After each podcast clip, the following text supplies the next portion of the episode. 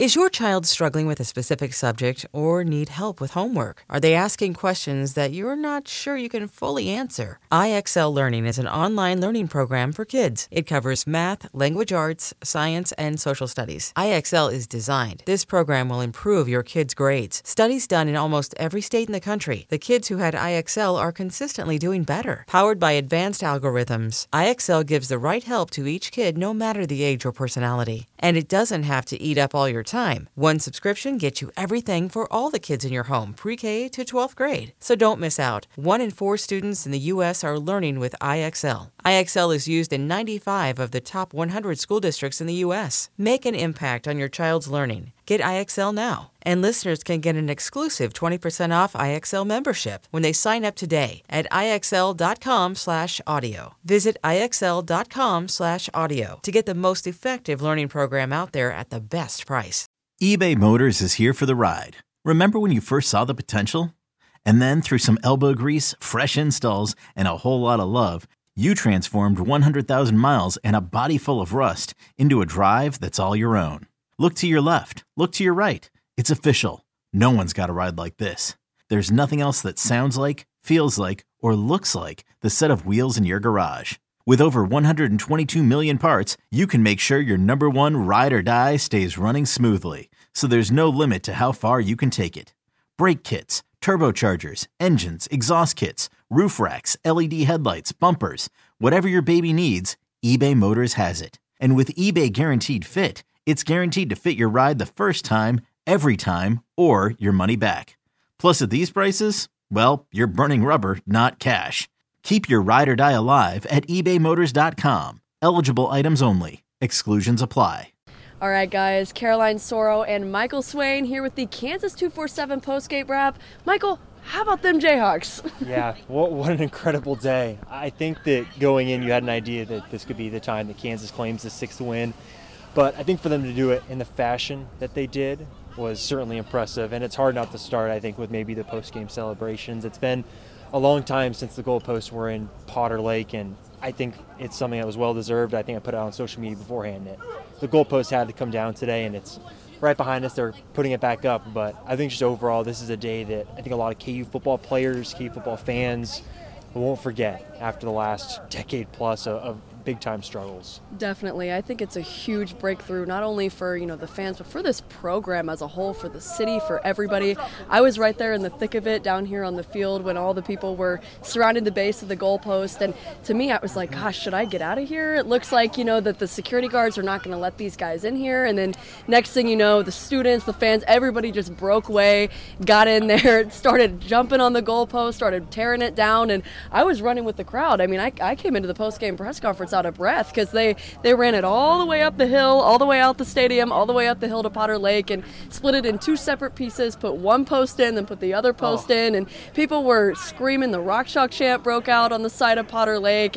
It was just crazy. But I think, like you said, it's just a sentiment to how big something like this is to this program. I mean, I feel like there's been, some jokes here and there about the students rushing the field and kind of like, okay, we need to take this program seriously. But at the same time, this is a city, these are students, these are fans, a whole entire fan base that has been deprived of something like this from its football program for quite some time. I mean, no bowl game since 2008, and here we are back again. Total turnaround in just the past 2 years. It's crazy.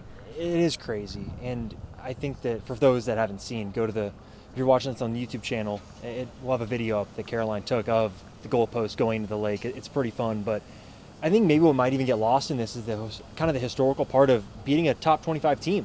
It's the first home top 25 win that Kansas has had since 2005 when they beat Iowa State. And you go back to 2010 and when they beat Georgia Tech, and that's the last time they had a ranked win. I mean, this is one of those days that I put in our post-game observations that, hey, there are a lot of firsts since. And I think if we're going to talk about the game itself, you got to start with Devin Neal. Oh, definitely. I was going to go there next. You beat me to it, but Lance Leipold said it best in his post-game press conference too. He said, I don't think it's any more fitting for the hometown kid that's from Lawrence here to be the icing on the cake that pushes KU to a bowl game. I mean, that's pretty special. The guy had, and I think, we were talking about it up in the box during the game too, the guy had over 100 rushing yards, both 100 rushing yards and 100 receiving yards. So like triple digits in both categories. That is unheard of for a Jayhawk, first time in history. Yeah, that's the thing. Over 200 rushing yards, over 100 receiving yards.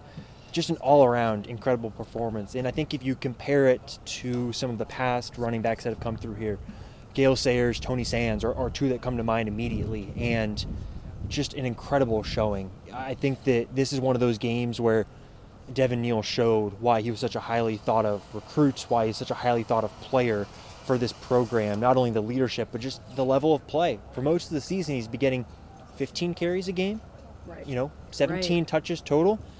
Today he puts on an NFL workload, right? Over 30 carries, 6 receptions. This is the type of performance that you see from an NFL style of running back. And to be the first KU football running back ever to have over 100 receiving yards, 100 rushing yards in a game, I think just speaks to the significance of the performance. And this is one of those games that if KU doesn't have Devin Neal, if it's Seveon Morrison and Kai Thomas having to do that, I don't know if KU puts up 37 points. Right. That's how special Devin Neal was today.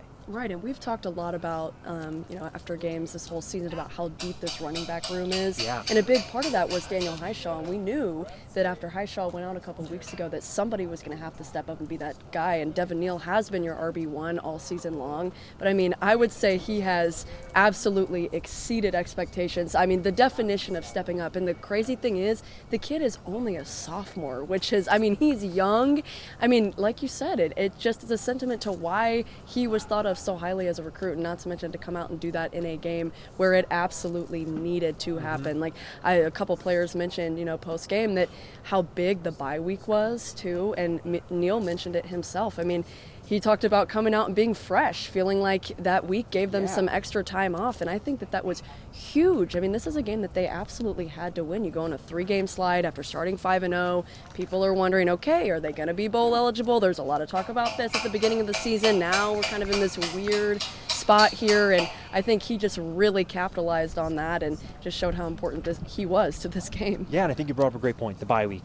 It came at an awful time and a perfect time at the same point. Because you look at those Oklahoma and Baylor games and just how banged up KU was. We had talked about it on other podcasts, other platforms. You're looking at double-digit players dealing with injuries. And now you come out today, and Devin Neal did not look like that against Baylor, against Oklahoma. Right.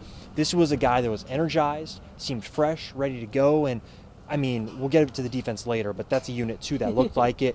And let's be honest here, too, Jason Bean, I think that this is probably his best performance as a Jayhawk so far. Played within himself, right? I think you look at the Baylor game and the Oklahoma game, there are moments where you kind of scratch your head like, man, today there was the one throw where he kind of chucked it up, kind of like a YOLO throw, but outside of that, it was one of those performances where he plays within himself. I'll just run off the stats real quick. 18 of 23, 203 yards, 2 touchdowns, no sacks, 0 interceptions, right? No turnovers. That's been the thing. And so I think for me, you look at this performance and Jason Bean, Devin Neal is the headliner. Jason Bean deserves a lot of credit as well. Oh, I completely agree. And I feel like a lot of times, when we break down games like this, we talk about whether, this was an offensive showing. This was a defensive showing. No, today it was both sides of the ball. It was Bean. It was Devin Neal. It was the offense as a whole. But like you mentioned, it was also the defense too. Mm-hmm. Getting a couple guys back healthy helped to have Kobe in there. Kenny had a couple really, really big, really hard hits today. Lonnie, he, walked off there for a little bit. Looked like he, was suffering a little bit of something. But he came back in, had a couple huge tackles himself. It just looked like this team was all around more energized than we've said. I felt like they were a little bit deflated over the past couple weeks, and it just looked like as a whole, with Bean at the helm, everybody just looked like they were ready to go. Yeah, exactly. And I think that you transition to the defense. The moment for Kobe Bryant is pretty cool, right? He has the injury against Oklahoma. I talked to him post-game, and he said that he thought it was a serious injury. Like, he thought maybe, is this it? Is this the end of my season? And after the game, the coaches and the training staff say, hey, you're going to be okay. You're going to be able to play this season. But for him, the first snap that he plays is that interception. Really cool moment. I guess for you then, when you watch the defense, what stood out to you seeing that unit?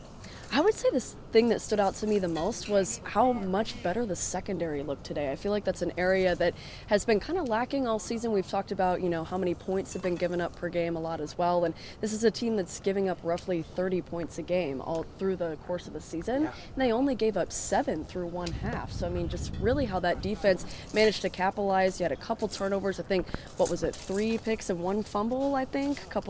Multiple forced turnovers there. And so, I mean, I thought that, you know, the guys that were playing downfield looked really, really solid today, and that was an area that's been criticized a lot for KU's defense lately, especially in the absence of Kobe Bryant. You know, he's arguably one of the best defensive backs out there for this Jayhawk squad, but at the same time, I just thought that all of those guys looked really, really sharp today, and it's not like, you know, Oklahoma State is a sleeper offense either. The Big 12's got a lot of powerhouses here, but I mean, Oklahoma State's got a pretty prolific offense. It helped, you know, that Sanders wasn't playing as well, but I mean, starting quarterback conversation set completely aside, I mean, this defense showed up and showed out regardless of who was, you know, under center today. So I thought that the guys playing downfield did a really nice job today. And you mentioned the secondary. I'll move it up front. I thought the defensive line, you look for kind of those games where things got out of hand for the defense, right? You think about Oklahoma, you're allowing 50-plus points. Right, Baylor was able to run all over KU. And you think about the first half against Baylor, they run the ball really well. The second half, KU plays a little bit better.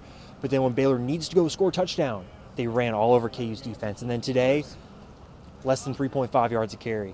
Right. KU's defense allowed, and that starts up front. I think I'll highlight some names and written stuff later over the weekend, but I just think overall that unit contributes to that secondary. I think looking a lot better. And I mean, Rich Miller was flying around making plays. He had the interception. He had an interception too. You know, I think just overall, this is a defense that needed the bye week, came out from the bye week, highly energized. They took advantage of the backup quarterback, right? And there's something you said, right? Okay, you're playing a backup quarterback who's a true freshman. Sure. But can you actually make plays against him? Can you make those winning plays? And there's a difference. There is, right? Yeah. And I think that's one of those things that this team showed is, yes, okay, you played a backup quarterback. Have to acknowledge that. A true freshman nonetheless. But you can drop the interceptions. You cannot recover the fumble. But in the end, KU made kind of those winning plays that I think we talked about a lot early in the season that, hey, KU was out there making winning plays. And then kind of last 3 weeks, those plays kind of faded away. And then I think this week they showed up again. I guess for you, when you think big picture, what's next? What are you expecting going forward? Oh, big picture for me, I would just say they have to keep this energy rolling. I mean, we talked a lot about how flat it's been for the last couple weeks, and I think that happens when you're riding the high of, you know, a 5-0 start to the season, then all of a sudden your starting quarterback goes out, then all of a sudden you lose a game. Then it's like the fear factor sets in, right?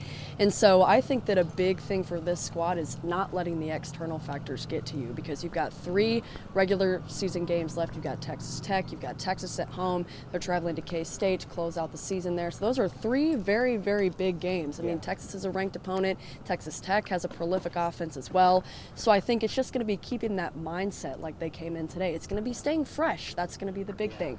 Not letting the external noise get to them. It's going to be the defense having to stay sharp. It's going to be people like Devin Neal stepping up and having crazy performances. It's going to have to be people relying on Bean, you know? Yeah. I feel like a lot of times, you know, fans get discouraged that Bean's in there. It's like, no, Bean is the guy right now, and until Jalen Daniels is ready to go, I mean, Bean is going to be the one. So I think it's a lot of, you know, trust. It's a lot of trust in Leipold. It's a lot of just eyes on the prize focus for me to close out the next 3 games. Yeah. What do you think? I like what you mentioned there, keeping it going. I think you're right about the confidence side of things. Lance has talked about this a lot, where I think at times his team last year had a, oh, here we go again type of moment. Exactly. And this team really hasn't, but I think you could feel maybe some of that with the 3 straight losses. Is this going to be 2009 all over again, where you start 5-0, and then you know, from a player perspective, we're like, oh my gosh, like we don't want to become like that team, or we don't want to do that. And an underrated part of this now is you have 6 wins, you play with free money rest of the season.